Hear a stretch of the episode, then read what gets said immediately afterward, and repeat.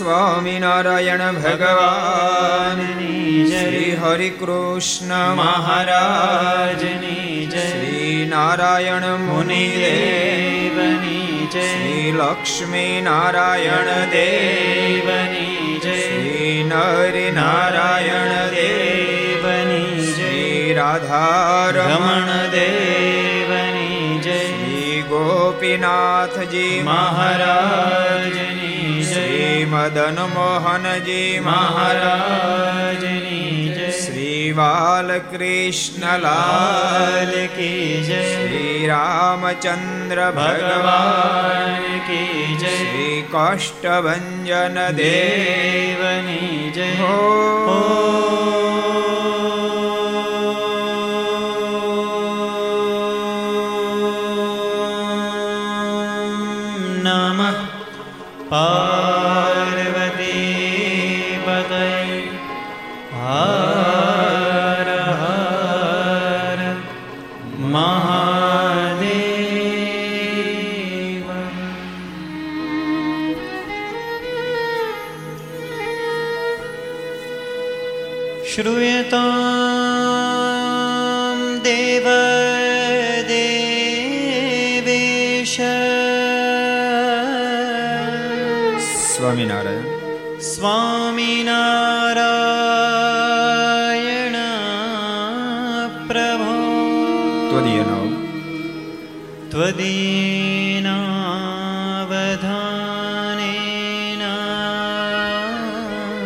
કથયિષ્ય કથયિષ્ય શુભા કથા શ્રૂયતામ. શ્રૂયતામ દેવ દેવેશ સ્વામી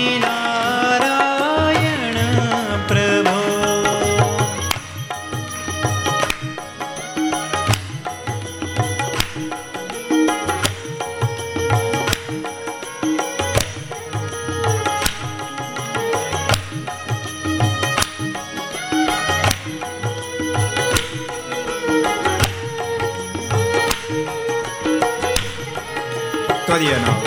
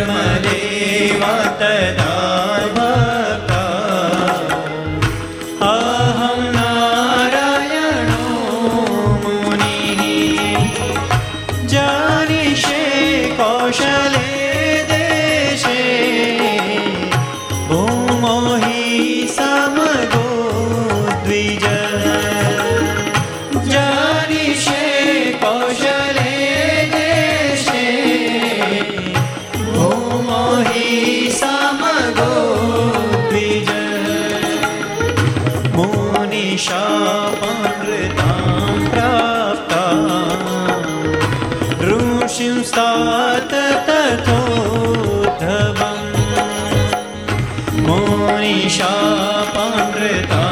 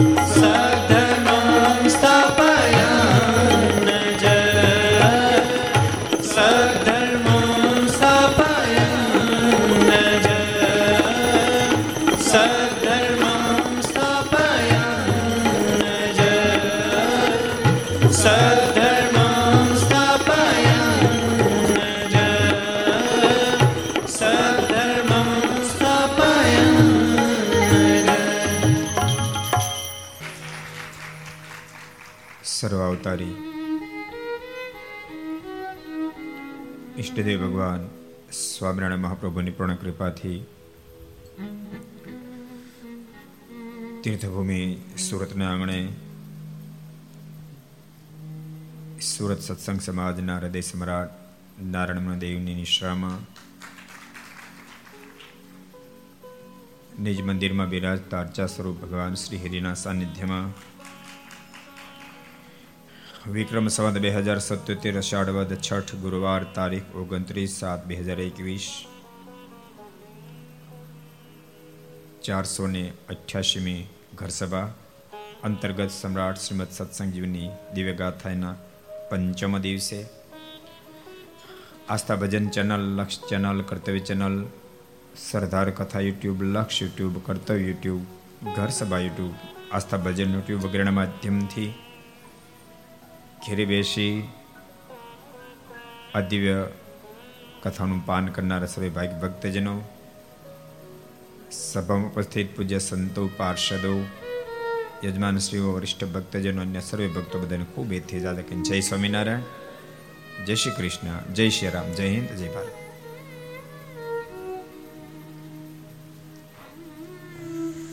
પવિત્ર જગન્નાથપુરીના આંગણે ચક્રતીર્થમાં સુરતમની પ્રતાપસિંહ મહારાજાને શ્રીમદ સત્સંગીઓની દિવ્ય ગાથા સંભળાવી રહ્યા છે.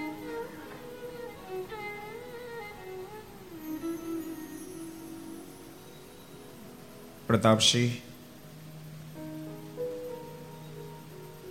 પરમાત્મા તત્વ કોઈ ન્યારું તત્વ છે? હજારો લાખો લોકો કદાચ પ્રયાસો કરે, પરંતુ પરમેશ્વરની સાથે જેનો લગાવ છે એનું કોઈ ન બગાડી શકે, તો પરમાત્માનું તો કોણ બગાડી શકે? જેનો નાતો પરમાત્મા સાથે જોડાયો છે, એનો કોઈ વાંકો વાળ ન કરી શકે. તો પ્રદાવશી પરમાત્માનો કોણ વાંકો વાળ કરી શકે? ભગવાનને મારવા માટે આવેલા તમામનો વિનાશ સર્જાયો છે. કોટરા, કૃત્યા, કાલિદત્ત તમામનો વિનાશ સર્જાયો છે. તેમ છતાંય ભયભીત બનેલા ધર્મ અને ભક્તિ નક્કી કર્યું છે કે આપણે છપૈયાનો ત્યાગ કરી અયોધ્યા જતું રહેવું છે. બાલપ્રભુ ઘનશ્યામની ઉંમર ત્રણ વર્ષની છે અને પ્રતાપસિંહ ધર્મ ભક્તિ બાલપ્રભુ ઘનશ્યામને લઈને અયોધ્યા અવતર્યા છે. પોતાનું જૂનું ઘર બ્રહ્ટાપુરની અંદર છે, ત્યાં નિવાસ સ્થાન કર્યું છે. નાનકડા એવા ઘનશ્યામ અનેક મંદિરોમાં દર્શન કરવા માટે જાય છે. ભક્તો, એને શું દર્શન કરવા જવાનું? આપણે શીખડાવી રહ્યા છે કે જોજો મંદિર નહીં છોડશો, સત્સંગ નહીં છોડશો, સદવિચાર નહીં છોડશો, સત્શાસ્ત્રનું અધ્યયન નહીં છોડશો, સાધુ પુરુષનો સંગ નહીં છોડશો. તમે તમારું હિત ઈચ્છતા હો તો આના સંગથી જ હિત કરી શકશો. આને છોડ્યા પછી તમે માનશો એવું આપણું હિત થાય? એ તો માથું ફરેલ વાત છે. અબજો બ્રહ્માંડના માલિક સ્વયં પરમેશ્વર હોવા છતાંય અનેક મંદિરમાં દર્શન કરવા માટે જાય છે. અને પ્રતાપસિંહ જે મંદિરની અંદર પ્રભુ દર્શન કરવા માટે જાય, ત્યાં વિદ્વાનો જ્યારે શાસ્ત્રના અર્થોને ફેરવતા હોય શ્લોકોના અર્થોને ફેરવે, ચોપાઈના અર્થને ફેરવે. બાલપ્રભુ ઘનશ્યામને રોકે છે, અરે વિદ્વાનો, આ ચોપાઈનો અર્થ આવો નથી થતો, આ શ્લોકનો અર્થ આવો નથી થતો. નાના બાલપ્રભુ ઘનશ્યામના શબ્દો સાંભળતાની સાથે વિદ્વાનો ઘનશ્યામને દબાવવાનો પ્રયાસ કરે છે. હવે હો બાળક, તને શું ભાન હોય? હજુ તારા મોઢામાં દૂધ ગંધાય છે. તને શું શાસ્ત્રનું જ્ઞાન હોય? અને આટલા શબ્દ સાંભળતાની સાથે બાલપ્રભુ ઘનશ્યામના મુખમાંથી શબ્દ નીકળે. મને બાળક સમજી હરગીજ દબાવવાની કોશિશ નહીં કરશો. આપ એમ કહો છો કે આનો અર્થ આવો જ થાય છે. તો શ્રીમદ ભાગવતના દશમ સ્કંદના પૂર્વાર્ધ ભાગની અંદર અર્થનો આવી રીતે વિશ્લેષણ કરવામાં આવ્યું છે. એકાદશ કંદની અંદર આ વાતને આમ રજૂ કરવામાં આવી છે. અરે ભગવદ્ ગીતાના તેરમા અધ્યાયની અંદર આ વાતને આમ રજૂ કરી છે. આપ કેમ ભૂલો છો? મહાભારતના શાંતિ પર્વની આ વાતને આમ રજૂ કરવામાં આવી છે.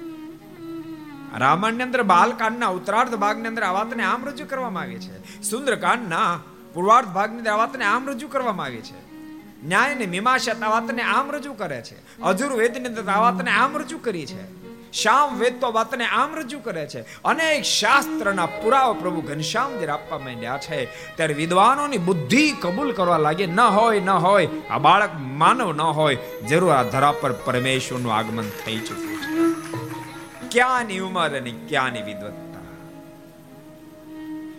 અને પ્રદાવશી પછી તો તમામ વિદ્વાનોને બાલપ્રભુ ઘનશ્યામ એવો પ્રેમ બંધાણો છે. જ્યાં સુધી ઘનશ્યામ ના આવે, ત્યાં સુધી કથાનો પ્રારંભ જ ન કરે.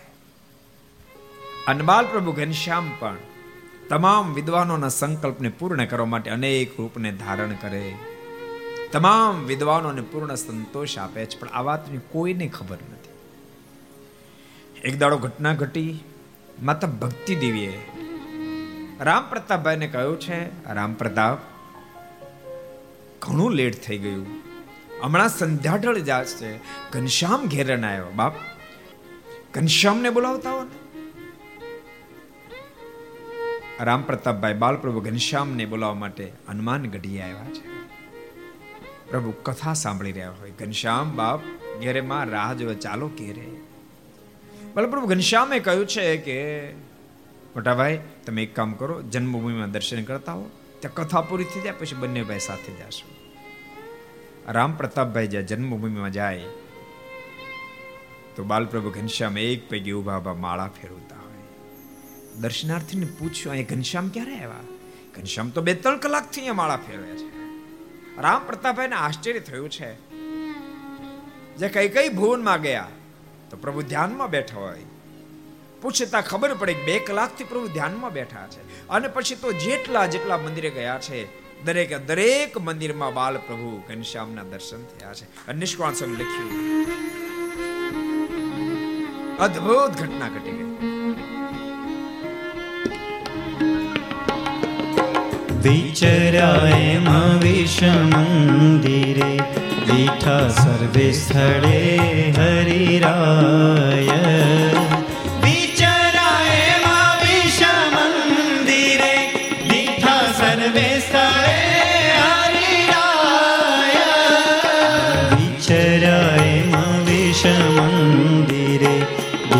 સર્વે સ્થળે હરિરાય.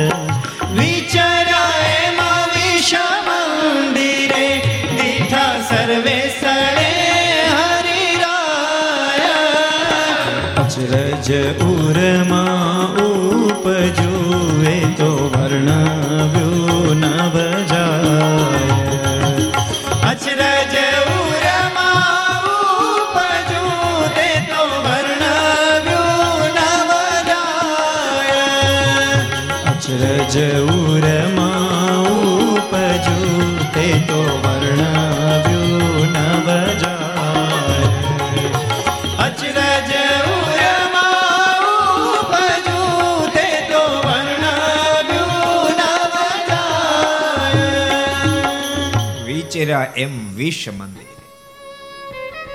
વિશ્વી સ્થાનોમાં રામ પ્રતાપભાઈ દર્શન કરવા ગયા છે. દરેકે દરેક સ્થાનમાં બાલપ્રભુ ઘનશ્યામના દર્શન થયા છે. રામ પ્રતાપભાઈને અતિ આશ્ચર્ય થયો છે. હનુમાનગઢી આવીને વિનંતી કરે છે બાપ ઘનશ્યામ ઘેરે માં રાહ જોયા છે. પ્રભુએ દરેક સ્વરૂપને સંકેલ્યા છે. એક સ્વરૂપે બની બાલપ્રભુ માની પાસે આવ્યા છે. રામ પ્રતાપભાઈ માત પિતાને ઘટેલી તમામ ઘટનાની વાત કરી છે. આજ તમે વીસ વીસ રૂપે ઘનશ્યામને જોયા છે. અને વીસ વીસ રૂપે ઘનશ્યામ જે આ શબ્દ સાંભળતાની સાથે ધર્મદાદામાં ભક્તિ દેવીને માર્કંડી મુનિના શબ્દો સાચા દેખાવા લાગ્યા છે. હે ધર્મદે હે ભક્તિ, આ તમારા પુત્ર કોઈ સામાન્ય નથી. સાક્ષાત પરમેશ્વર તમારી ઘરે પુત્ર બનીને આવ્યા છે. અતિ આનંદ થયો છે. માયાનો પડદો જ્યારે આવી જાય ત્યારે એમ મનાય છે ઘનશ્યામ તમારા દીકરા છે. માયાનો પડદો હટે ત્યારે જ્ઞાન થાય છે. અહો, ઘનશ્યામ તો સન સર્વેશ્વર પરમેશ્વર છે. સુરત મને કે પ્રતાપસિંહ ધીમે ધીમે કરતા બાલપ્રભુ ઘનશ્યામ મોટા થવા લાગ્યા છે. ઘનશ્યામને ઘણા બધા મિત્રો થયા છે. પણ દરેકે દરેક મિત્રો બાલપ્રભુ ઘનશ્યામ જેવા ગુણિયલ થયા છે. અને તો ભક્તો એક ને એક બે જેવી વાત છે. જેવો સંગ કરો, એવો રંગ લાગે. તમે બેવડાનો સંગ કરી કરી કરો. બેવડાને અરે બેસવું ગમે, બેવડાને અરે વાતો કરવી ગમે, બેવડાની સાથે દીવ દમણ, ગોવા ફરવા જવાનું ગમે. તો સહજ છે બેવડું થઈ જ જવાય. સહજ વાત છે. જેવો સંગ કરે, એવો માણસને રંગ લાગે. નિત્ય તમે ચોરને સંગે રહો, તો તમે પણ ચોરી કરતા થઈ જાઓ. રોજ ચોરની વાત સાંભળો તમે. આ તો ફલાણ જગ્યાએ ગયો તો દસ મિનિટમાં પાંચ લાખ ઉઠાયા. કોઈને ખબર ન પડે. બે ત્રણ ફેરી તો પાંચ દસ લાખ પચે, પણ પછી, પચે નહીં.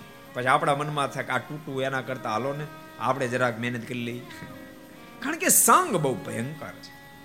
અને ભગવાન સ્વામિનારાયણ એટલા માટે પ્રથમનો ઓગણત્રીસમાં વચનામૃતમાં સદગુરુ ગોપાળન સ્વામીનો પ્રશ્ન છે કૃપાના ધર્મ, જ્ઞાન, વૈરાગ્ય, ભક્તિની અભિવૃદ્ધિ કેમ થાય? ભગવાન શ્રી હરિ બોલ્યા છે, રૂડો દેશ, કાળ ક્રિયાના સંગ એમાં મહારાજ બોલ્યા, દેશકાળનું તો બહુ પ્રધાનપણું જોવા નથી મળતું, પણ સંઘનું પ્રધાનપણું છે. તમ જેવા સંતનો સંગ થાય તો ક્રિયા રૂડી થાય. ભગવાન સ્વામિનારાયણના શબ્દો છે. બાળપ્રભુ ઘનશ્યામના જોગમાં જેટલા જેટલા બાળકો આવ્યા છે, તમામ બાલપ્રભુ ઘનશ્યામના જેવા ગુણિયલ થવા લાગ્યા છે. માત પિતા નિત્ય સવારમાં વંદન કરે. ભગવાનને જમાડ્યા સિવાય કશું જમતા નથી. અપશબ્દ ક્યારે બોલતા? એવા અદ્ભુત ગુણિયલ થવા લાગ્યા છે. મહાગુણિયલ થયા છે. અને ટકોરની જ કિંમત છે. ઓલો ઓલો પ્રસંગ તમે સાંભળ્યો છે ભરતોરીનો ગોપીચંદનો. બોલો, એ એક આશ્રમમાં બે મહારાજાઓ, સંન્યાસી બન્યા પછી ભેળા થયા.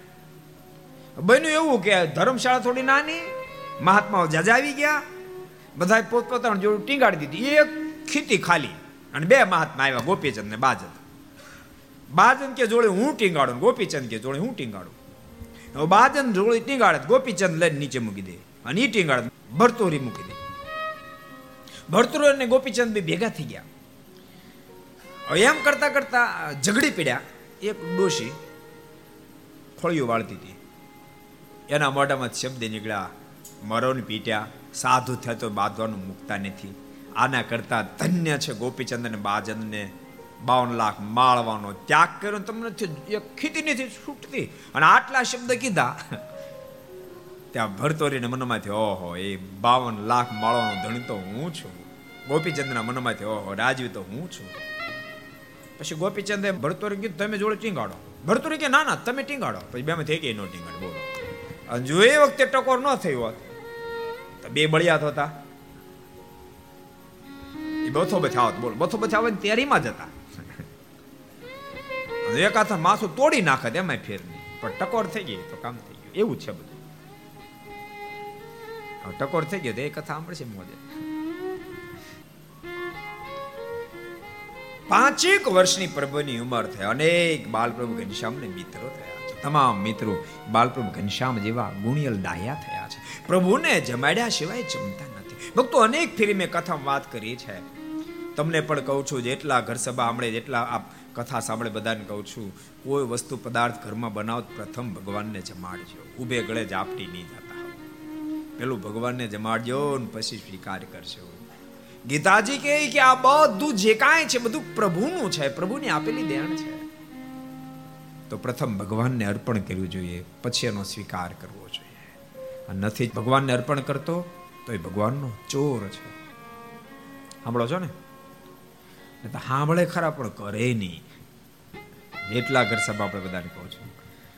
ભલે તમારી જે સ્થિતિ ઠાકોરજી તમને સુખિયા કર્યા હોય ને સારા સારા મિષ્ટ ભોજન તમારા આંગણે બનતા તો મિષ્ટ ભોજન ભગવાનને જમાડો. એવી નથી વ્યવસ્થા. રોટલીની શાક છે. અરે રોટલા! કદાચ તમે મકાઈ ના કર્યા અને છાશ, તો મકાઈ રોટલા છાશ પણ પ્રભુને જમાડજો. ભગવાન એનો પણ પ્રેમથી સ્વીકાર કરશે. પણ ભગવાનને જમાડશે. એક મારે ટકોર કરી. અમીરો માટે ખાસ ટકોર. જેટલા ઘેરે બેસીને અમીર સાંભળતા હોય એ બધાને ટકોર. આજ અનેક અમીરના પરિવારોમાં નોકરની પદ્ધતિ આવી ગઈ છે. તમે પોતા મારવા માટે નોકર રાખો ત્યાં સુધી વાંધો નથી. કપડાં ધોવા માટે નોકર રાખો ત્યાં સુધી વાંધો નથી. સાફ સફાઈ માટે નોકર રાખો ત્યાં સુધી વાંધો નથી. ગાડીમાં ડ્રાઈવર રાખો ત્યાં સુધી વાંધો નથી. પણ મહેરબાની કરી ઘરમાં નોકર તરીકે રસોઈયા નહીં રાખશો. મારી તમને કરબદ્ધ પ્રાર્થના છે. નહીં ભૂલ કરશો. હું તમને એમ કહું, ગમે તેટલી અમીર આવી. આ આ પુરુષ બિચારો ભલે અમીર છે તો આખો દી તૂટે છે. પુરુષ અમીર થઈ ગયા પછી એવું છે પછી એને આખો દી જલસા કરો. એને તૂટે જ રાખો નાખી જિંદગી. હવે સ્ત્રી ભક્તોને ઘરમાં પચીસ જણા હોય નહીં. માણ પંદર સત્તર, કેટલા રસોડું હોય? ત્રણ, ચાર જણનું માંડ રસોડું હોય, વધીને પાંચ જણા એટલે પાંચ જણા તમે રસોઈ નું બનાવી શકો. એવા હકામાના કુટ્યા થઈ ગયા. પાંચ જણે રસોઈનું અને અને પુરુષ હાવ એવો માયકાંગલા કહીએ ન હગે. એટલે એનો એ નોકર નહીં મળે. એટલું કઈ નથી શકતા તમે અમીરો. તમને ખબર કેવડી નુકસાની તમે કરો છો? રસોયા નોકર બનાવે અને ઘરના સદસ્યમાં હોય, બહેન હોય, પત્ની હોય, દીકરી હોય એ રસોઈ બનાવે, આસમાન પાતાળનો બંનેના ભાવમાં ફરક યાદ રાખજો. કદાચ જીભને ગમે એવી રસોઈ કદાચ રસોઈયા બનાવશે. પણ જીભને સંતોષ જરૂર પમાડશે, પણ દિલને સંતોષ તો ઘરના સદસ્ય રસોઈ બનાવે એનો પ્રાપ્ત થાય. માટે બધાને મારી રિક્વેસ્ટ છે, મહેરબાની કરીને કાલે રજા આપી દેજો તાર મહિનાનો પગાર આપી દેવો ભાઈ, લે તને મહિનાનો પગાર તું છૂટો. પણ મહેરબાની કરીને ઘેરે રસોયા નહીં રાખશો. પુરુષ ભક્તો જે સાંભળે છે, સ્ત્રી ભક્તો જે સાંભળે અને મારી ખાસ રિક્વેસ્ટ કદાચ ઠાકોરજી તમારા ઉપર મહેરબાની કરી મુકેશ અંબાણ જેટલી મેરે આપે ને તોય પણ ઘરમાં રસોયા નહીં રાખતા નહીં રાખતા નહીં રાખતા એ મારી તમને ખાસ ભલામણ છે. ને તો તમે ખરેખર કહો છો, પરિવારનું નખો વાળી દેશો. જે પ્રેમનો હિસ્સો જ નહીં આવે. ત્યાં કેવી રીતે તમે સંસ્કારનું નિર્માણ કરી શકશો? માટે ખાસ મારી ભલામણ હો, મગનભાઈ?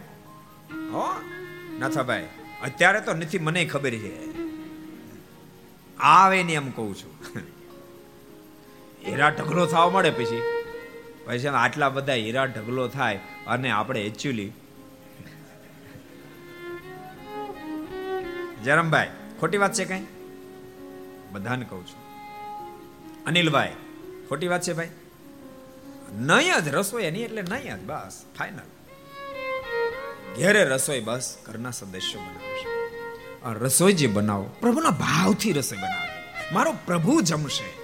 અને રસોઈ બનાવો ત્યારે પણ મારા ભગવાન જમશે એ ભાવથી બનાવો. તેલ, ઘી, દૂધ, પાણી બધાને ગાળીને વાપરો. શાકભાજીને ધોઈને સુધારો. અનાજને જોઈને દળાવો. ખૂબ ખટકો રાખો.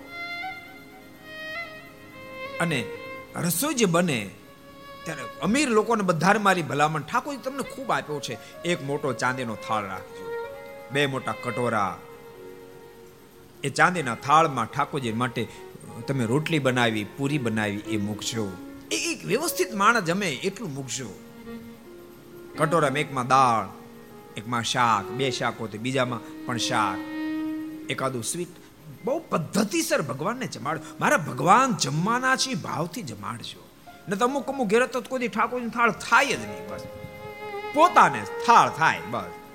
ઠાકોરજીને કાંઈ લેવા દેવાની કોઈ પણ સંપ્રદાયને માનતા હો જો એવું નથી કહેતો, સ્વામિનારાયણ સંપ્રદાય માટે જ આદેશ છે. તમારી નિષ્ઠા ગમે ત્યાં હોય, અને ગમે ત્યાં તમે નિષ્ઠાથી જોડાજો, ભગવાનમાં જોડાજો. મોટા મોટા સંતો કહેતા, પેન્ટ પહેરો, સુરવાળ પહેરો. ધોતી પહેરો, પણ કાંઈક પહેરો.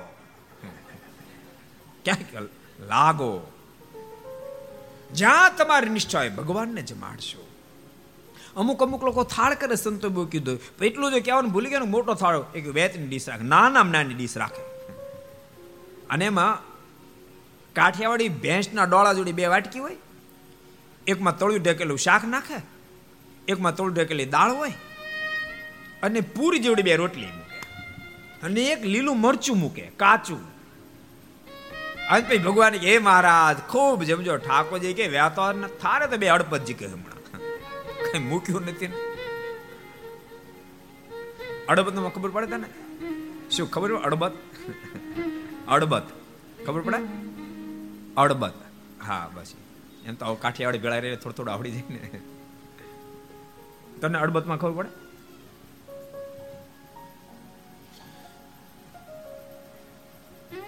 અડબતમાં ખબર ન પડતી હોય કોઈ ખરા? ઊંચો હાથ કરો તો. બધાને ખબર પડે એનો મતલબ બધા કાઠિયાવાડી બેઠા. બસ મારે એટલું જાણવું હતું. ભગવાનને થાળ જે બનાવો, ભગવાનના ભક્તો થોડી વાર ભગવાનને ધરાવો છો. પાંચ દસ મિનિટ થાળ રહેવા દેજો ને પછી એનો સ્વીકાર કરજો. ને અમુક અમુક તો થાળ ધરાવે. આમ લઈને હાલતા જ થાય. ઠાકોરજી કેલા ભલામણા ખાવા ન કાંઈ નહીં, જોવા દે શું બનાવ્યું છે. અડદીની દાળ છે, મગની તુવેરની કઢી બનાવી જ દે મહેરબાની કે આવી ભૂલો નહીં કરશો. સુરત મુનિ કે પ્રતાપશ્રી બાલ પ્રભુ ઘનશ્યામના જોગમાં આવેલા તમામ બાળકો ભગવાનને અર્પણ કરે છે કશું સ્વીકારતા નથી. માતા ભક્તિના જોગમાં આવેલી તમામ નારીઓ પણ બહુ દિવ્ય જીવન જીવવા લાગી છે. તમામ વિધવા નારી પરમાત્માને પોતાના પતિ માને સેવે છે. સધવા નારી સંપૂર્ણપણે પોતાના પતિની આજ્ઞામાં રહે છે. કુંવારી નારી પિતાની આજ્ઞામાં રહે છે. ખૂબ દિવ્ય જીવન જીવે છે. રજાસવાળા ધર્મ વગેરેનું પાલન કરે છે. અને ધર્મદાદાના જોગમાં આવેલા પુરુષો પણ બહુ દિવ્ય જીવન જીવવા લાગ્યા છે. દારૂ પીતા નથી, મીઠ ખાતા નથી, ચોરી કરતા નથી, વ્યભિચારના પથે જાતા નથી અને તે આદરતા નથી. કોઈ પ્રકારનું વ્યસન કુટેવ રાખતા એવા દિવ્ય જીવન જીવતા થયા છે. સુરત મને કે પ્રતાપસિંહ બાલપ્રભુ ઘનશ્યામના બહુ બધા મિત્રો છે. કોઈ લીલા કહી દો કહી નાખો મિત્રોને સંકલ્પ થયો કે ઘનશ્યામ છપૈયા પ્રગટ્યાને કરતા અયોધ્યા જો પ્રગટ થયા હોત તો બહુ સારું હતું. ઘનશ્યામ પાસે વાત પણ રજૂ કરી. ઘનશ્યામ, તમે અહીંયા પ્રગટ્યા તો બહુ સારી વાત હતી. ઘનશ્યામ કીધું, પણ હું છપૈયા પ્રગટ્યામાં તમને શું નુકસાની ગઈ? તો, નુકસાની નહીં. આપ અહીંયા પ્રગટ્યા હોત તો પેડા ખાવત મળે પેલા પેડાથી કોઈ આગળ નહોતું બહુ સમજો હવે તો કેટલાય પ્રકારનું કઈ ખબર ન પડે. દીકરો જન્મે પેડા હોય અને દીકરી જન્મે તો જલેબી હોય. એ સંસ્કારી પરિવાર હોય તો. બાકી દીકરીઓ જન્મમાં જ ક્યાં દે છે? અમુક અમુક પરિવારમાં દીકરીઓને જન્મ જ નથી થવા દેતા.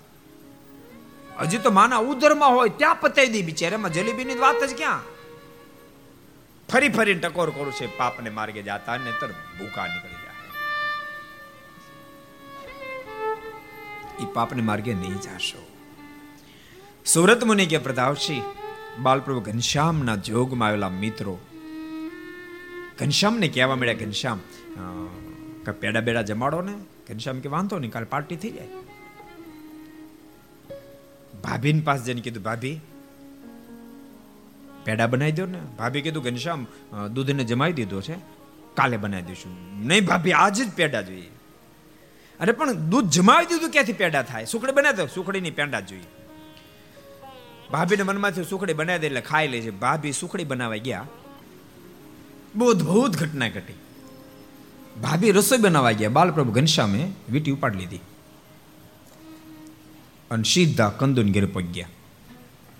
ભાભી પાછળ દોડ્યા, પણ કાંબી બી ગયા નહીં. અને સ્ત્રી ભક્તોની મર્યાદા. એને કે બજારમાં થોડું હળિયાપટ્ટી થવાય છે. ગેટ સુધી ગયા, પછી પાછા વળી ગયા. ઘનશ્યામ પેલા કંદોઈને ત્યાં ગયા, બે ચાર મિત્રોની સાથે. અને પેલા કંદોઈને કીધું. કંદોઈને કીધું છે, આ વિટેમ્બલમ પેન્ડ આપવા છે? કંદોય કે, આપું જ ને, હું કામ ન આપું? કેટલા આપીશ? કેટલા જોઈએ? ઘનશ્યામ કીધું, વધારે ને જોતા, હું આ મિત્રો ખાય એટલા જોઈએ. પેલો કંદો તો રાજીનો રેડ થઈ ગયો, આ પાંચ છોકરા પેંડા ખાય એટલામાં, વીટી ગાંદડા જેવી વાંધો નહીં. ઘનશ્યામ કે પણ પહેલા શરત કરી ગઈ માનો કે તું પેંડા આપ, પણ અમે ભૂખ્યા રહીને તારા પેંડા ખલાસ થઈ ગયા તો? તો બરફી આપીશ. બરફી ખલાસ થઈ ગઈ ભૂખ્યા રહ્યા તો? તો જલેબી આપી. જલેબી ખલાસ થઈ ગઈ ભૂખ્યા રહ્યા તો? જે મિષ્ટાની આપી એ બધું ખલાસ થાય ભૂખ્યા રહ્યા તો? તો ફરસાણ આપીશ. ફરસાણે ખલાસ થઈ જાય ને ભૂખ્યા રહ્યા તો? કંદો એ મૂંઝાણો. કંદો કે, તો શું? તો વીટી પાછી આપી દેવાની.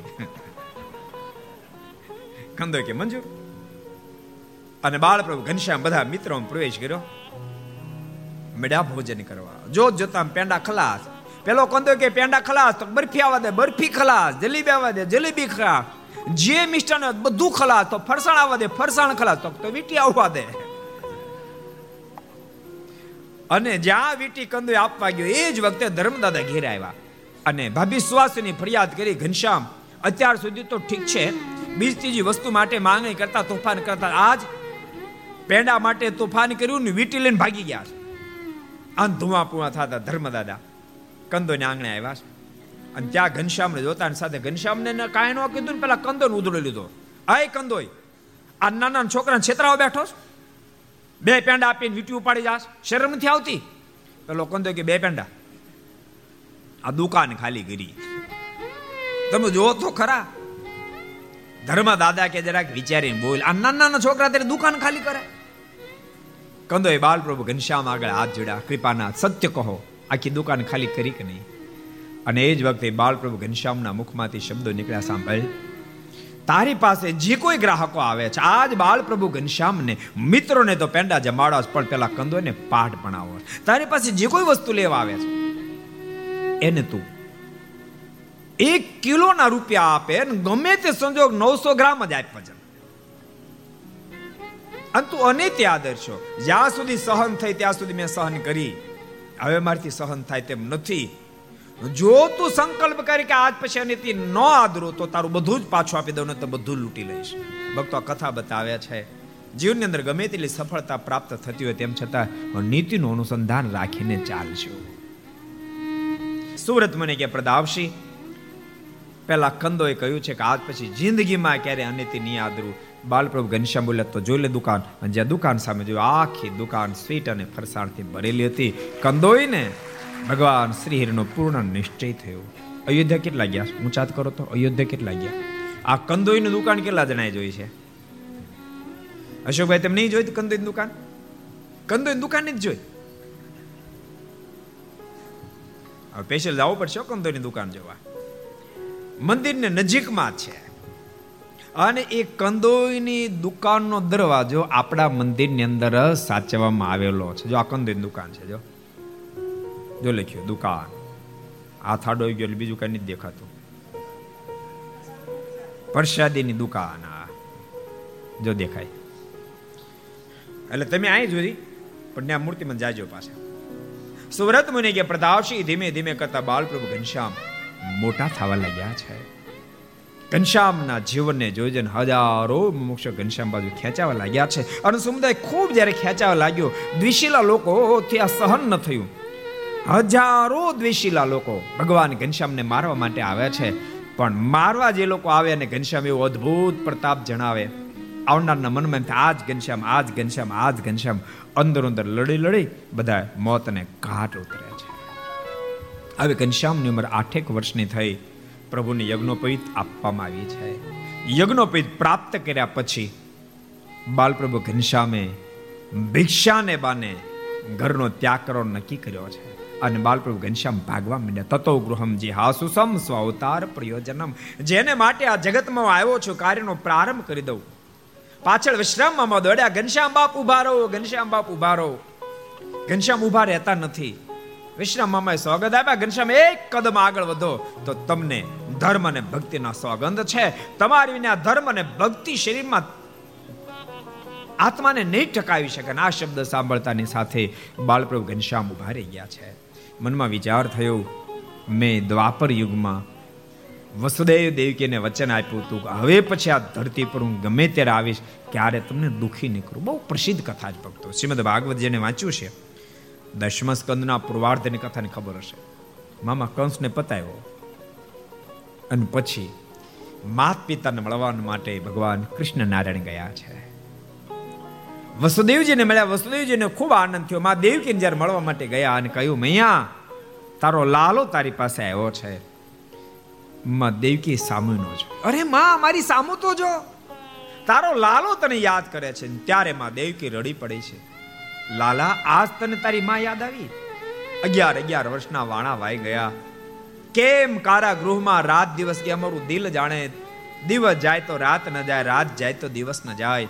અગિયાર અગિયાર વર્ષના વાણા વાઈ ગયા, નહીં કોઈ સંદેશો, નહીં કોઈ સમાચાર.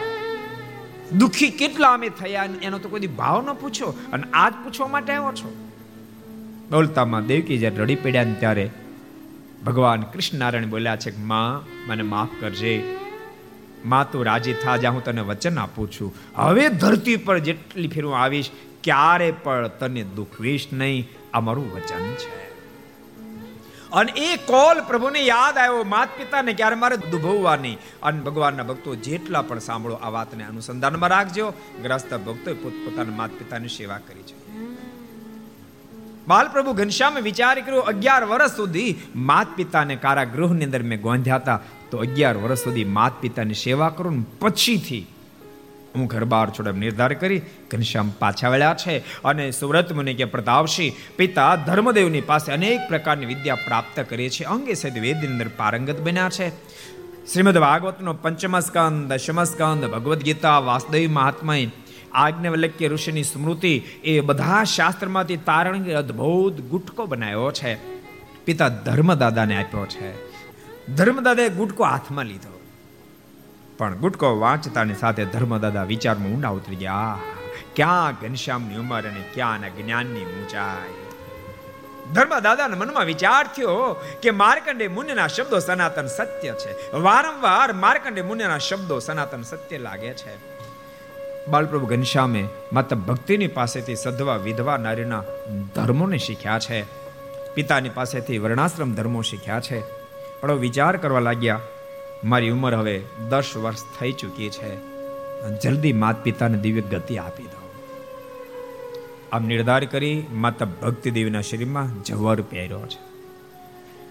ઘણા ઉપચારો કર્યા પછી પણ તાવ ગયો નહીં. ઘનશ્યામનો મોકલો જાય. તાવ જાતો નથી.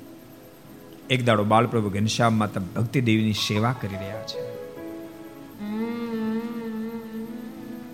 અને સેવા કરતા કરતા માને દિવ્ય જ્ઞાન આપ્યું છે.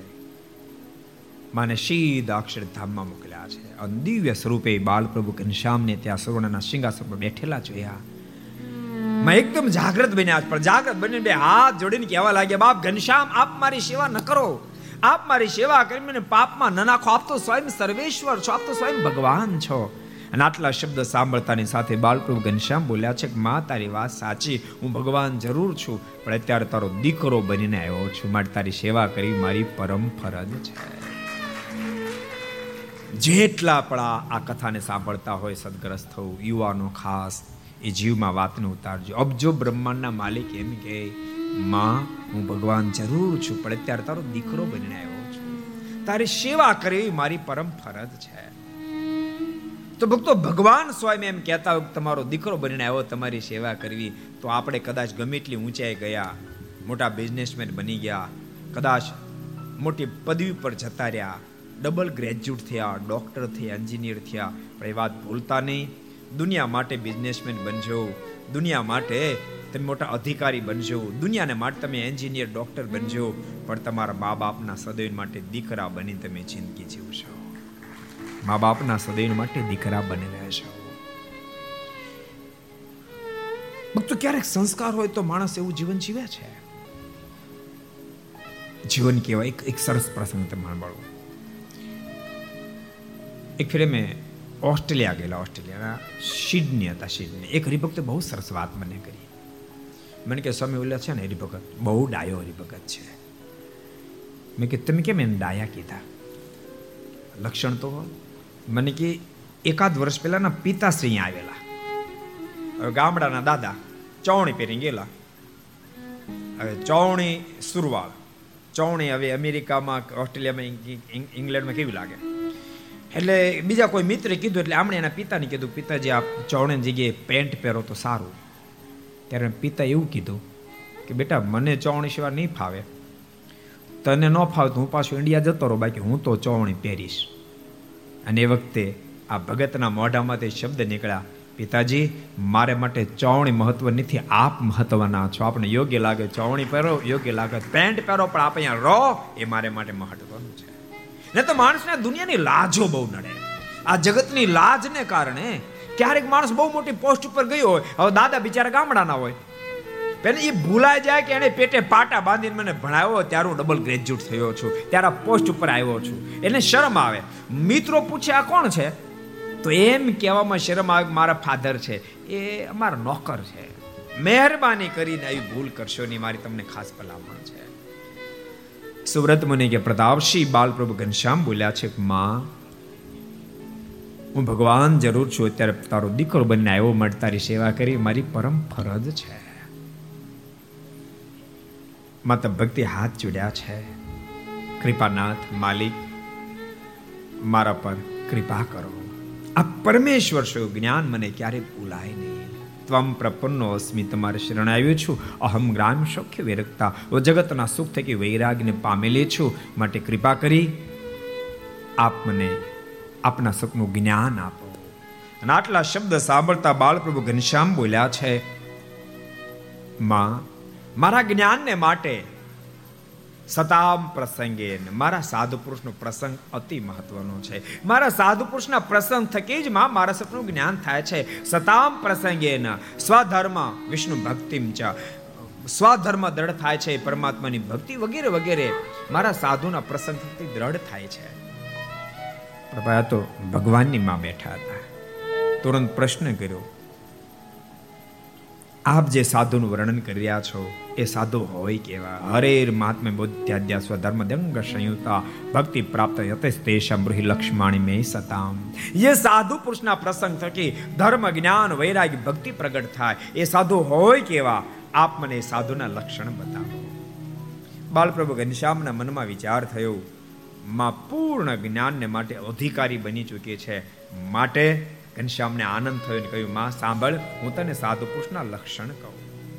અને ભક્તો હવે જે કથા કહેવામાં આવે છે, એને હરિગીતા કહેવામાં આવે છે. મનુષ્યોના દેશ એટલા માટે મહાન છે, આ દેશને બહુ બધી ગીતાઓ પ્રાપ્ત થઈ છે. ભગવદ્ ગીતા, કપિલ ગીતા, નારાયણ ગીતા, હરિગીતા, સત્ય ગીતા, બહુ ગીતાઓ પ્રાપ્ત થઈ છે. અને તમામ ગીતાઓમાં સ્વયં પરમાત્માનું આપેલું જ્ઞાન છે. તેથી શાસ્ત્ર મહાન છે, પરંતુ તેથી શાસ્ત્રનું હૃદય કોઈ હોય તો ગીતા છે. મહાભારત આખું મહાન છે, પણ ભૂલતા નહીં મહાભારતમાંથી એક શાંતિ પર્વને કાઢી નાખે અને બીજી ભગવદ્ ગીતાને કાઢી નાખે તો મહાભારતનું હૃદય નીકળી જાય, બાપ હૃદય નીકળી શ્રીમદ ભાગવત મહાન છે, પણ શ્રીમદ ભાગવતમાંથી એક રાસ પંચાયતની કથાને કાઢી નાખે, બીજી કપિલ ગીતાને કાઢી નાખે, તો શ્રીમદ ભાગવત હૃદય નીકળી જાય. સત્સંગ જીવન મહાન છે, પણ સત્સંગ જીવનમાંથી એક નારાયણ ગીતા અને બીજી હરિગીતા બેને કાઢી નાખે, તો સત્સંગ જીવનનું હૃદય નીકળી જાય, ગીતાઓ છે. તે તે ગ્રંથનું આ હૃદય છે. એ ગીતાનો પ્રારંભ થઈ રહ્યો છે. માં સાંભળ, હું તને પ્રથમ સાધુ પુરુષના લક્ષણ કહું. માં, સાધુની અંદર અનેક પ્રકારના દિવ્ય ગુણોથી સાધુ શોભે છે. પણ બધાય ના શિરમોડ કોઈ ગુણ હોય તો દયા છે માં. સાધુ હૃદયમાં અતિ દયા હોય છે. સાધુ હૃદય નવનીત સાધુ હૃદય નવનીત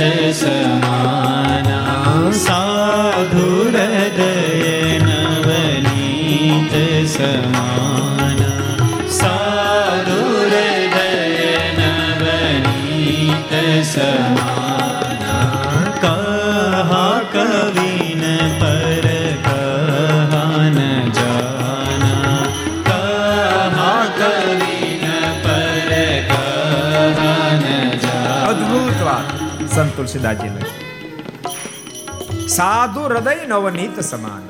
સાધુ પુરુષ હૃદય કેવું તો કે નવનીત ના સમાન. નવનીત એટલે માખણ. માખણ જેવું કોમળ છે. આ લખી તો નાખ્યું. લખ્યા પછી તુલસીદાસજીના મનમાં વિચાર થયો, કહા કવિ પર કહા ન જાણ હું સાધુ પુરુષને ન્યાય આપી ન શકું.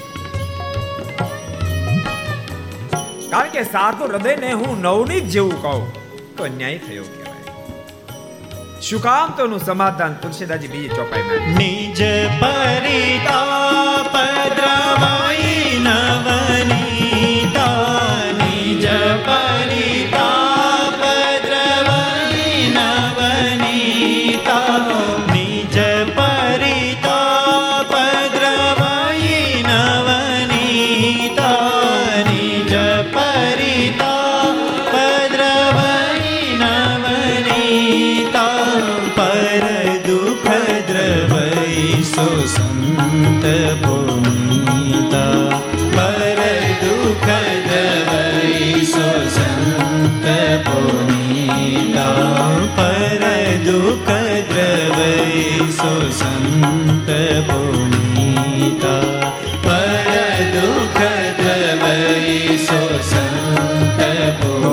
વાત બતાવી માખણ કોમળ જરૂર છે. પણ ક્યાં સુધી કોમળ રહી શકે છે?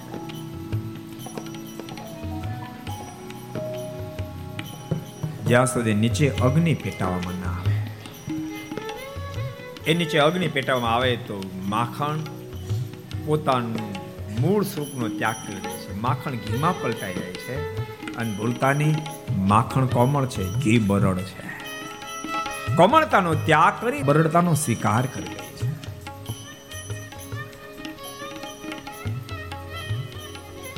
જ્યારે સાધુ પુરુષ પર દુઃખ દ્રવય સો સંત પુનીત.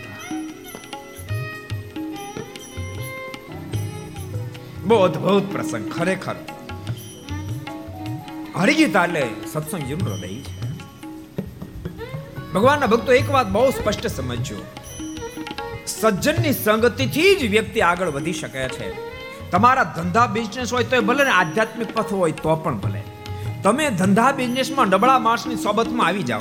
ખોટા માણસ સોબતમાં આવી જાઓ તમે પણ બહુ મોટી નુકસાની કરી બેસો. એમાં આધ્યાત્મિક પથમાં પણ.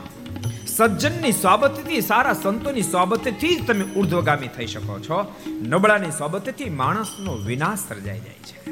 એ વાત સનાતન સત્ય છે.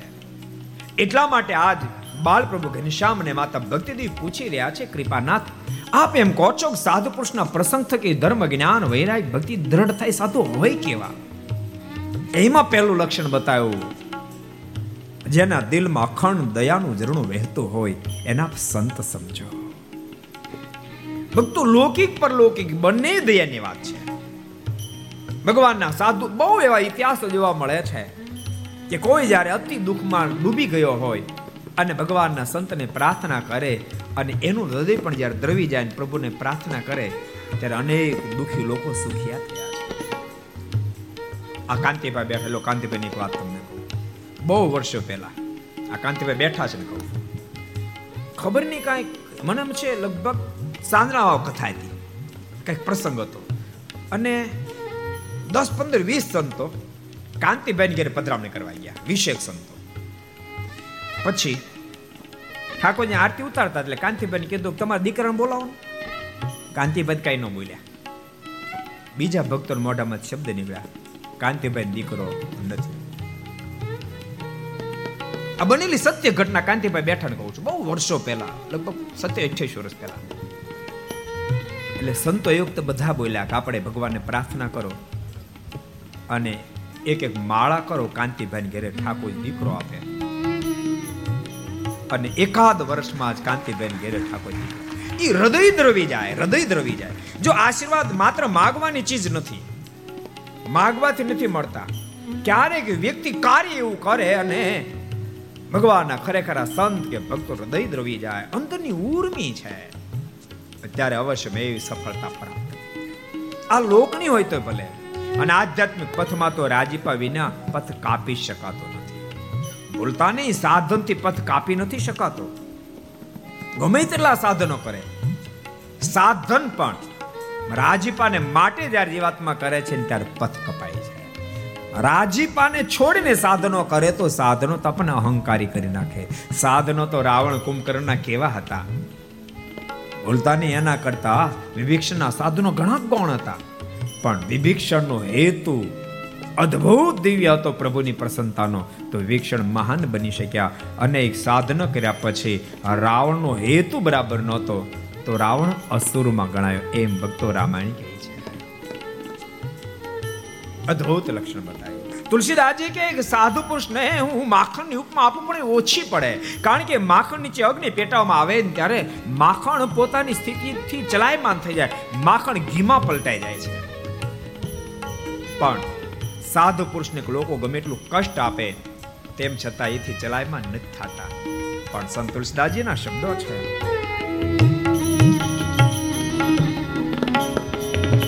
પર દુઃખ દ્રવઈ સુસંત પુનીતા. પર દુઃખ દ્રવઈ સુસંત પુનીતા. પર દુઃખ દ્રવઈ સો સંત પુનીતા પર દુઃખ દ્રવઈ સો સંત પુનીતા બીજાના દુઃખને જોઈ ન શકે, એનું નામ સાધુ. ભગવાનના ભક્તો બધા પોતાને માટે તો બધા જીવન જીવતા હોય છે, પણ બીજાને માટે જીવન જીવે, બીજાના ભલાને માટે જીવન જીવે એ નામ સાધુ છે.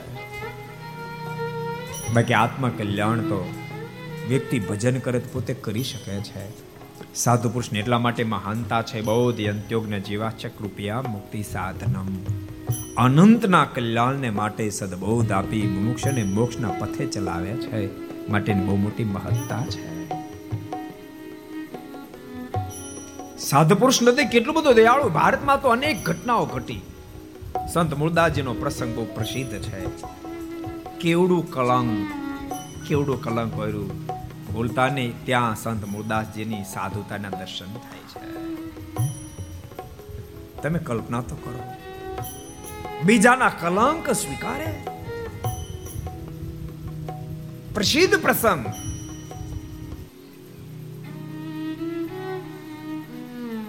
અદ્ભુત લક્ષણ સાધુમાં બતાવ્યા છે. સંત મુદાજીનો પ્રસંગ આપણે જાણીએ એટલે વિસ્તારમાં નથી કરવો. સવારના પૌરમાં એક લક્ષ્મીબાઈ નામની કન્યા કુવામ પડવા જતી હોય.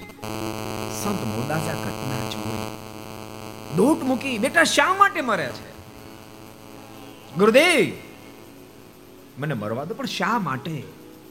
જન્મ ભૂલ થઈ છે. એક પુરુષે ધોખો મને દીધો છે, તારી સાથે લગ્ન કરીશ એમ કીધું. અને એનું બાળક મારા ઉદરમાં સેવાઈ રહ્યું છે અને પુરુષ હવે મારો ત્યાગ કરીને જતો રહ્યો છે. કાલ હવારે દુનિયા મને પૂછશે, તારા પેટમાં કોનું પાપ છે? શું જવાબ આપું? માટે મને મરવા દો. અને એ વખતે સંત મૂળદાસ હૃદય દ્રવી ઉઠ્યું.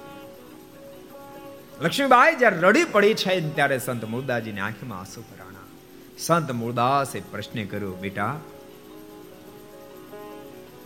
તારા સંતાનનો બાપ મળી જાય તો તું જીવી જા. હા, ગુરુદેવ.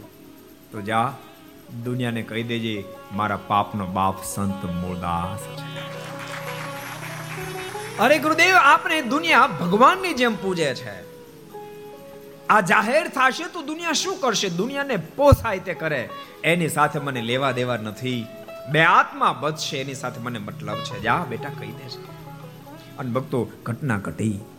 જાહેરાત જ્યારે થઈ ત્યારે અમરેલીની બજારમાં સંત મૂળદાસજીને અવળે ગધે બેસ, ગધેડે બેસાડ્યા. લોકોએ ગાળોનો વરસાદ કર્યો, પથરાઓનો વરસાદ કર્યો. ભક્તો, એક વાત તમને કહું. જીવન ભગવાનને ભરોસે જીવજો. વ્યક્તિને ભરોસે, દુનિયાને ભરોસે નહીં જીવશો. ભગવાનને ભરોસે જીવન જીવશો. દુનિયા તો ક્યારે ફૂલના પહેરાવે ને ક્યારે ખાસડાને પહેરાવી દેશે ખાતરી. સંત મુરદાસજીને આજ ગાળોના વરસાદથી નવાજ્યા છે. સંત મુરદાસને વાતનો ક્લેશ માત્ર દુઃખ પણ એ વાતનો આનંદ છે બે આત્મા ઉગર્યા. જોકે ભક્તજનો, સ્વામિનારાયણ સંપ્રદાય સદૈવને માટે સંત મૂળદાસજીનો ઋણી રહેશે, સદૈવને માટે ઋણી રહેશે. સંત મુદાજી આ ધરતી પર ન હોત તો સત્સંગની માં મુક્તાન સ્વામી આપણને મળ્યા નહોત મુક્તાન સ્વામી મળ્યા ન બહુ ઓછા લોકોને ખબર હશે કે સંત મુરદાજી એ જે કન્યાને બચાવી એની કુખ થઈ એક કન્યાનો જન્મ થયો અને કન્યા જ્યારે મોટી થઈ, ત્યારે એના લગ્ન એ અમરાપણની અંદર આનંદ વિપ્રની સાથે કરવામાં આવ્યા. અને કન્યાને કોક એક મહાન મુક્ત આત્માનો જન્મ થયો. અને મુક્ત આત્મા બેજા કોઈ નહીં, સદગુરુ મુક્તાનંદ સ્વામી મુક્તાનંદ સ્વામી તો સર્વે રીતે સર્વે રીતે મહાન છે. ભક્તો, ગુણની દ્રષ્ટિએ તમે જુઓ રૂપની દ્રષ્ટિએ તમે જુઓ કલાની દ્રષ્ટિએ જુઓ હોશિયારીની દ્રષ્ટિએ સર્વે રીતે. લગભગ સાત આઠ મહિના પહેલા મુક્તાન સ્વામી સરદારમાં દસ માસ સુધી સેવા કરીએ ચોરો. એનું ત્યાં જીર્ણોદ્ધાર ચાલે છે એટલે હું જોવા માટે ગયો હતો. તો એ ચોરાના એની જે વખતે મુક્તાન સ્વામી સરદાર આવ્યા હતા તુલસીદાસજી, એ ચોરાને સંભાળતા એની પરંપરા છે ત્યારે. એમણે મને કહ્યું સમય એક પુસ્તક લઈ જાઓ તમે આમાં મુક્તાન સ્વામીનો ઇતિહાસ લખ્યો છે. કુબાકુલ નામનું પુસ્તક, કુબાકુલના કુળનું પુસ્તક. મને ક્યાં લઈ જાઓ મુક્તાન સ્વામીનો ઇતિહાસ લખ્યો છે. હું લાયો. અદ્ભુત મુક્તાન સમય ઇતિહાસ અંદર લખ્યું. એમાં એવું લખ્યું કે એક દાડો કલ્યાણજી મહારાજ, એટલે મુક્તાન સ્વામી વાંકાનેર કલ્યાણજી દાસને મળે એનો ઇતિહાસ કલ્યાણજી મહારાજ સંધ્યા સમયે કથા કરતા હતા, સત્સંગ કરતા હતા. બહુ લોકો બધા સાંભળતા હતા.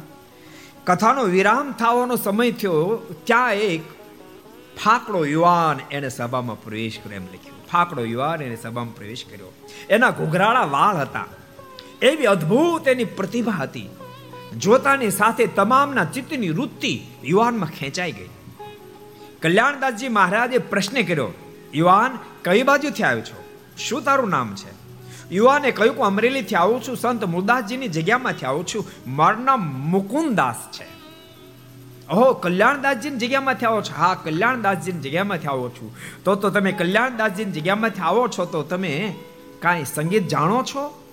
હા, જાણું છું. તો એકાદ ભજન ગાશો? હા, જરૂર ગાઈશ, પણ મને તાનપુરાની વ્યવસ્થા થશે, આ જરૂર થશે. એટલે કલ્યાણજી મહારાજાને તાનપુરો લાવી આપ્યો અને મુકુંદાસજીએ કીર્તન છેડ્યું. પણ એવું અદ્ભુત કીર્તન, સ્વામીનું અદ્ભુત ગળું કંઠ હતો. એને સાંભળતા સાંભળતા સભાના તમામ લોકો મુગ્ધ બની ગયા. એક ગાયો એટલે કીધું, બીજું ગાવ, ત્રીજું ગાવ. આખું વાતાવરણ બદલી ગયું. અને કલાકો વીતી ગઈ, કોઈને શેનું અનુસંધાન ન રહ્યું. એવા મહાન મુકુંદાસ હતા. પછી તો ઘણો બધો ઇતિહાસ લખ્યો. એ મુક્તાન સ્વામીની પ્રાપ્તિ સંત મૂળદાસજીને લઈને સંપ્રદાયને થઈ. છે એ જ મુકુંદાસ સરદારમાં આવ્યા. ગુરુ રામાન સ્વામી મેળાપ થયો. અને ત્યાગાશ્રમનો સ્વીકાર કર્યો. મુકુંદાસજીનું નામ મુક્તાનંદ સ્વામી ધારણ કરવામાં આવ્યું છે. સાધુ પુરુષ હૃદય કેટલું બધું દયાવાન હશે? ભક્તો ક્યારેક ક્યારેક આપણું મગજ કામ કરતું બંધ થઈ જાય. માણસની પ્રકૃતિ છે. એનું કોઈ રાખે તો પોતે પર રાખે. એનું ન રાખે તો નખો જ કાઢે. એ માણસની પ્રકૃતિ છે. સહજ પ્રકૃતિ છે. પણ બાપ સાધુ પુરુષ તો એને કહેવાય. રાખે એનું તો રાખે નખો જ કાઢે એનું, પણ રાખે એનું નામ સાધુ એનું નામ સાધુ સંપ્રદાયનો અદ્ભુત ઇતિહાસ, તમે જોતો ખરા. સદગુરુ ગુણાતીતાનંદ સ્વામીની કૃપાનંદ સ્વામીનો અદ્ભુત ઇતિહાસ જૂના સાવરમાં ફરતા ફરતા ગયા. બહુ પ્રસિદ્ધ પ્રસંગ. ભિક્ષાવૃત્તિ કરી અને નદીને કિનાર રસોઈ બનાવવાની તૈયારી કરતા હોય. ગામના ઠાકોર, ઉગા ખુમારને ખબર પડી. લોકોએ કાન ભંભેરણી એવી કરેલી, અમુક અમુક સાવ ખોટે ખોટી જાગ્યા રાખે. એવી કાન ભંભેરણી કરેલી કે સ્વામિનારાયણના સાધુ આવ્યો ને કાઢો ને તો ગામ બગાડશે. કંઈક ગામ બગાડી નાખ્યા, પછી આ મહેફિલની મોજ મારી જશે.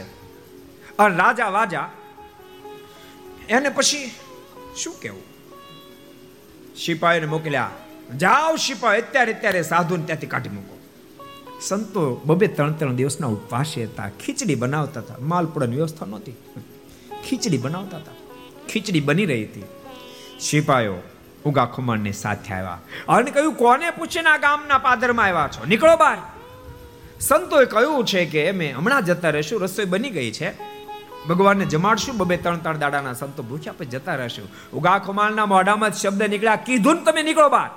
સંતો કીધું, હમણાં નીકળશું. અરે, સામે બોલો છો, બોલતા બનેલી ખીચડીને ઢોળી નાખી. સંતોને માર મારીને કાઢી મૂક્યા. સંતો છેતરુજીને સામે કાંઠે ગયા. કોને સાધુ કહેવાય? બોલતા ભક્તો વસ્ત્ર પ્રાપ્ત કરવું જો કે એ કઠણ છે. હાવ હેલું નથી સહેલું છે. તમે વિચારો. પાંચ દાડા તમે બહાર જાઓ ને તો ઘેરે પંદર ફેરી ફોન કરે. અમે આ ટ્રેનો બહુ કાઢી તમને ખબર ને? દાદા, સિત્તેર સિત્તેર વર્ષ દાદા. દિવસમાં પંદર પંદર ફેરી ઘેરે ફોન કરે. મુનો શું કરે છે? ભેંસનો પાડાને કેમ છે? એ સતત ચાલુ હોય. આપણે પૂછીએ, દાદા, ફોન તમને આવડે તો ના છોકરા શીખડાવી દીધો આટલા આમ આમ નંબર દબાવજો. અને લીલું દબાવજો, એટલે વાત ચાલુ થઈ જાય પછી બંધ કરવું હોય તો લાલ દબાવી દેજો. એટલું આવડે છે. પણ પંદર પંદર ફેરી દિવસમાં ફોન કરે. જ્યારે ધન્ય આ સાધુ પુરુષોને કોઈ દસ વર્ષ કોઈ પંદર વર્ષ, પચીસ ત્રીસ ત્રીસ વર્ષ થયા. આરામ છે કોઈ ફોન કર્યો તો.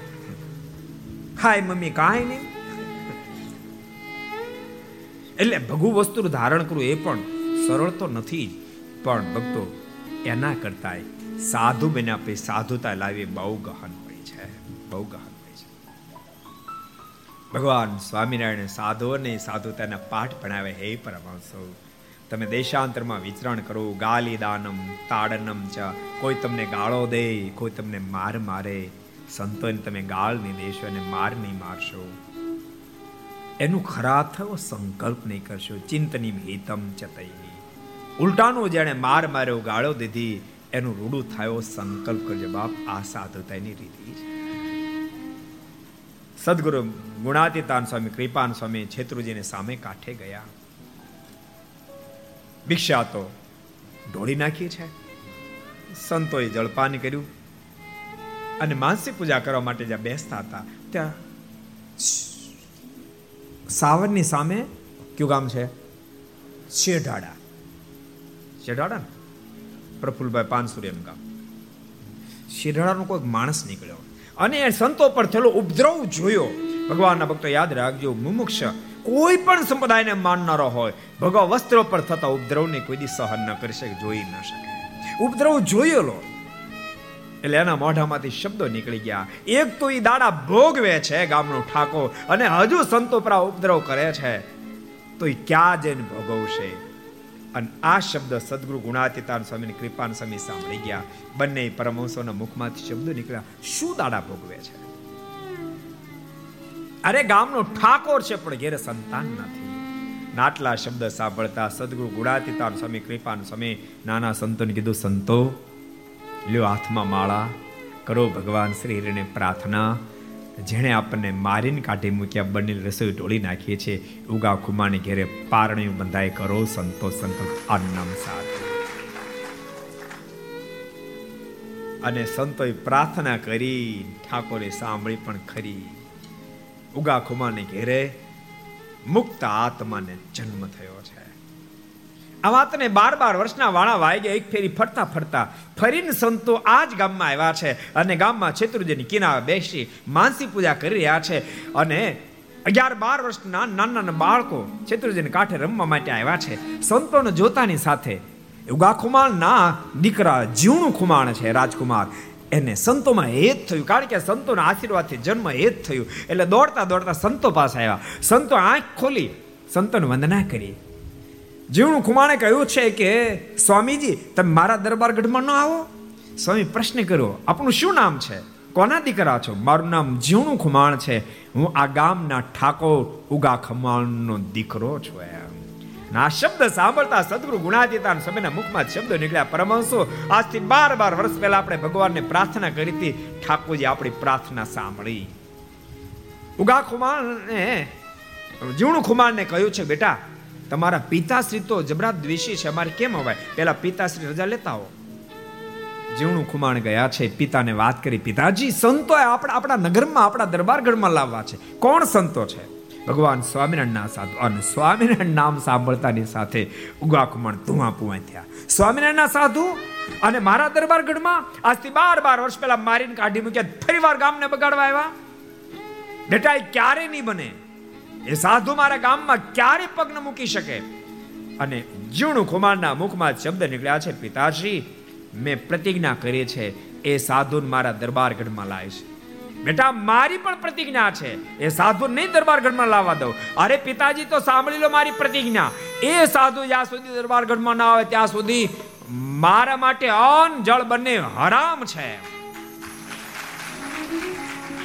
અને આટલા શબ્દ સાંભળતા એ એ જે વિવાદ થયો, રાજરાણી સાંભળતા હતા, એને ડોક્યું કર્યું, અને મોઢામાં શબ્દ નીકળ્યા, એકનો એક દીકરો અહીંયા ફાટ રડી રહ્યો છે. જીવણું કુમાર રડવાની શરૂઆત કરી, અહીંયા ફાટ રડી રહ્યો છે, તમને દયા નથી આવતી?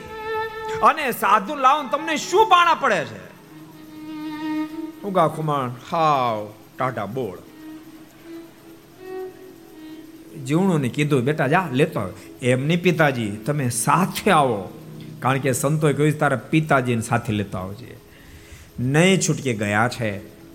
સ્વામી કીધું, સ્વામી, આવો મારા દરબારગઢમાં. સંતોએ કીધું છે, ત્યાં તો તમે અભક્ષ ખાતા હોવ અને શરાબ વગેરે પીતા હોય એટલે એવા દરબારગઢમાં ન હોવાય આ પાવો આખા દરબારગઢને ધોડાવ્યો છે, દરબારગઢને ધોડાયો છે. સદગુરુ ગુણાદિતાનંદ સ્વામી પધાર્યા છે અને સંપદાની ઇતિહાસ એમ કે જોડિયો, ખીત્યો, ટીંગાણે બાર બાર વર્ષ પછી સંકલ્પ પૂર્ણ થયો છે.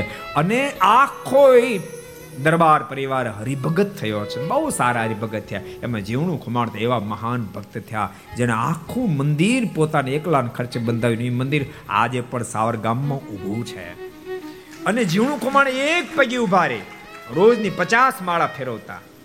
એ જીવણું ખુમાણની પૂજાની જે મૂર્તિઓ, એ આજે એ સિંહાસનની અંદર પધરાવવામાં આવી છે. ક્યારેક જૂના સાવર જાઓ તો દર્શન કરશો. એટલા માટે બાલ પ્રભુ કહી રહ્યા છે એમાં સાધુ પુરુષનું લક્ષણ છે, દયાવાન હોય. દયાવાનો હોય ક્ષમાવાનો હોય, જીત કામો, જીત ક્રોધો, જીત લોભાચ ચ મમતા હિના સ્વધર્મ દ્રઢ વર્તના સૂચ્યો જીતેન્દ્ર સુશીલશ્ચ દુરાગ્રહ વર્જિત. બહુ અદ્ભુત અદ્ભુત લક્ષણો બતાવ્યા છે. બોધેન નિપુણા નિર્દંદ્વ ધૈર્યશાલીન. હેમાં અનેક પ્રકારના ગુણો છે.